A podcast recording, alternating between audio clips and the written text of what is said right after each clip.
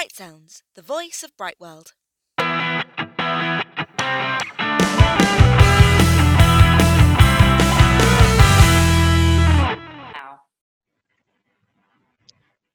Hello and welcome to Bright Sounds, Bright World Guardianship's podcast channel.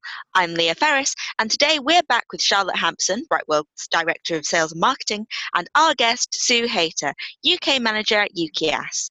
UKEAS is a global education agency with offices around the globe, including China, Thailand, Nigeria, and the Philippines, just to name a few, helping students who wish to apply and study in the UK at university and boarding schools. Right now, for Bright World, UKEAS, and a great number of schools and agents across the world, this is a time of uncertainty and working on our feet. And today we'll be discussing with Su how UKEAS keeps moving forward. Aren't we, Charlotte? Yes, um, so thank you, Leah, um, and thank you so much, Su, for joining us today. Um, now, coronavirus is clearly having a huge impact on overseas student study plans. Um, but before we talk about that in more detail, I wanted to start by asking you about your students. Um, now, I know you had a number of boarding school and university students who had to leave the UK very quickly and quite unexpectedly. And um, Bright World is guardian to a number of your students. Uh, and we're just so happy to know that they, they've all now ma- made it back home. I know there was a point when we thought some of them might not be able to do that Yes, Charlotte, thanks for that. Um, we did have a number of students obviously studying in the UK and under the circumstances they needed to get home very quickly. Uh, fortunately, Bright World were guardian for a number of our students and were able to help them to return home. It was a very difficult time and obviously the different restrictions that came into place so quickly caused quite a number of complications for students getting back. Um, it also raised the the issue of guardianship with some students who didn't have a guardian in place and um, there were situations where without a guardian those students might not have been able to get home successfully. There were situations with the airlines sometimes where airlines were passing through a country and were unable to get, they got to one country and they were unable to take their connecting flight. Yeah. And there were issues involved in that as well. Um, but generally, it was very much keeping everybody calm and just trying to ensure that everyone was on the right place, the right plane at the right time. Um, and obviously, having having everyone at Bright World on board was a huge comfort to the students, the schools, to us as the agents, and obviously to the parents. Yes, because I think we were in a situation, weren't we, Su, where some boarding schools were keeping their boarding houses open even after the announcement of school closures um, in line with edu- educational settings guidance. But obviously, some schools weren't able to do that um, if, if they didn't have staff there, if, if, if, they had staff isolating, and so on. Um, so, in those situations, um, as you said, as guardians, we did um, work really closely with schools um, to make sure that they could stay with families until they were able to travel. Um, I think the point you mentioned there about connecting flights was something that, that I don't think any, any of us had thought of um, initially.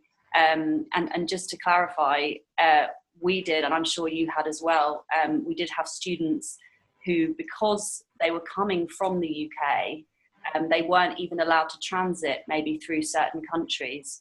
Um, so that made it incredibly difficult, didn't it, for for students to make it back to their home countries. Yes, exactly. And when you're booking flights and when it's the flights are filling up and parents are trying to get flights booked quickly, um, it's those type of things that you really can't predict. Or even by the time they get on the flight, um, things had changed, and there were students who then couldn't get further than um, a certain country on the way home. So it, it did cause a lot of problems, and I think it was a time where everybody just had to pull together and try and keep calm and do the best yeah. thing for the students um, as quickly as possible. But you know, for agents, for parents, for, for Bright World, for everybody involved, really, it just all happened at the same time. It wasn't something that was planned out over a course of weeks or months. It no, it wasn't something any of us had a chance to prepare for, was it? No, so it was very much, you couldn't just sort of take one case and deal with all of that fully and then move on carefully to the next one. It was uh, juggling everything all at the same time um, and obviously sort of trying to calm down the, the parents who were very understandably quite distressed um, in a number of cases to, to try and get their children back to where they wanted them. Um, the children themselves didn't didn't seem to be too disturbed by anything. They're very resilient and seemed to carry on and do what they were told. And uh, exactly. uh, it was more the parents that were obviously not going to be settled until they were. No. Um, and and now this, this would obviously usually be um, a very busy time for you, I'm sure. And you have branches, as Leah said, across the world, helping children to apply to schools and universities in the UK. Um, we wondered how parents reacting to the situation that we find ourselves in the here in the UK, um, and how are you managing the the uncertainty around the big question about when schools uh, may reopen? Well, it's a difficult one. I mean, in terms of the schools reopening, we can only um, go with the guidelines we're getting from the government and from the schools themselves. In terms of students who were already studying in the UK, um, the parents seem quite understanding of it is what it is, um, and they understand exactly the situation and why the schools are closed. The students are very resilient and they've, they've come online with a different way of learning, and the parents at the moment are very sort of happy and accepting that that, that is the situation in terms of opening in September, there are a number now who are kind of saying, well, we really want to know, you know, are they coming back in September or are they not? Because I think it's been enough time now for the children to have been away from their schools. Um, and in a lot of our countries where our students are from, particularly in Asia, the schools will be opening um, in September, if not before. So the parents are wanting to make that decision really whether they should all the students out of boarding schools in the UK and let them continue in their home country where they will be in lessons with their friends um, or whether to come back to, to school in September. But each individual school is making their own policies mm-hmm. on how, you know, how long notice you need to give. Um, and we're just very much working with the parents. They we want to work in the best interest of our clients and children. So uh, it, it's a difficult one. We can't really give any more information than, than we've got, and we haven't really got much to give at the moment. But uh, just being honest with them. Um, yes, exactly. Taking it day um, by day, really. Taking it all day by day. And now, UKEAS has been established since 1993. Um, and so you and your team, I'm, you've actually lived through and seen many adversities, including SARS, obviously among other among other crises. So how do you see the industry as a whole coming back from this? Um, and do you think the needs and priorities of parents in terms of when they're choosing an education for their child will change permanently? Um, and if so, tell us how, that would be great. Yeah, well, in, in, in the different markets that we work in in Asia and Africa, really the, U, the, the draw of the UK is the parents looking for an overseas quality education. That is what would bring them here.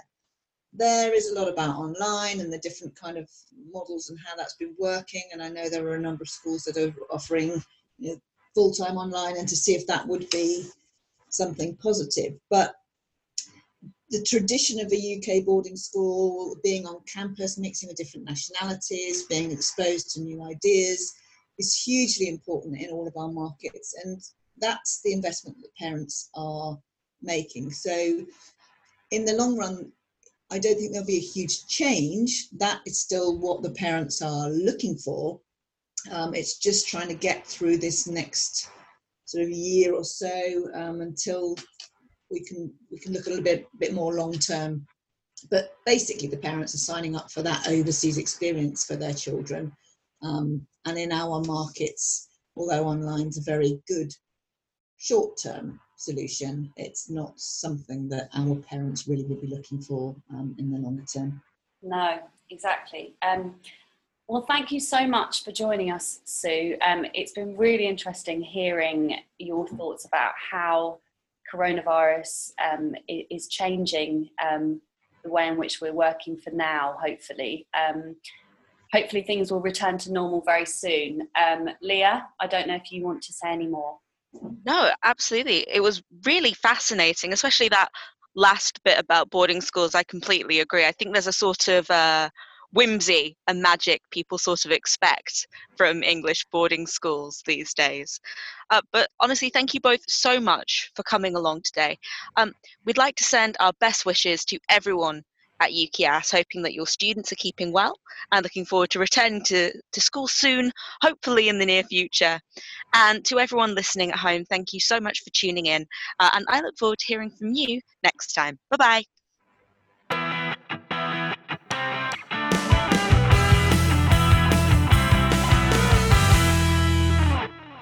Thank you for listening to Bright Sounds, a podcast from Bright World Guardianships.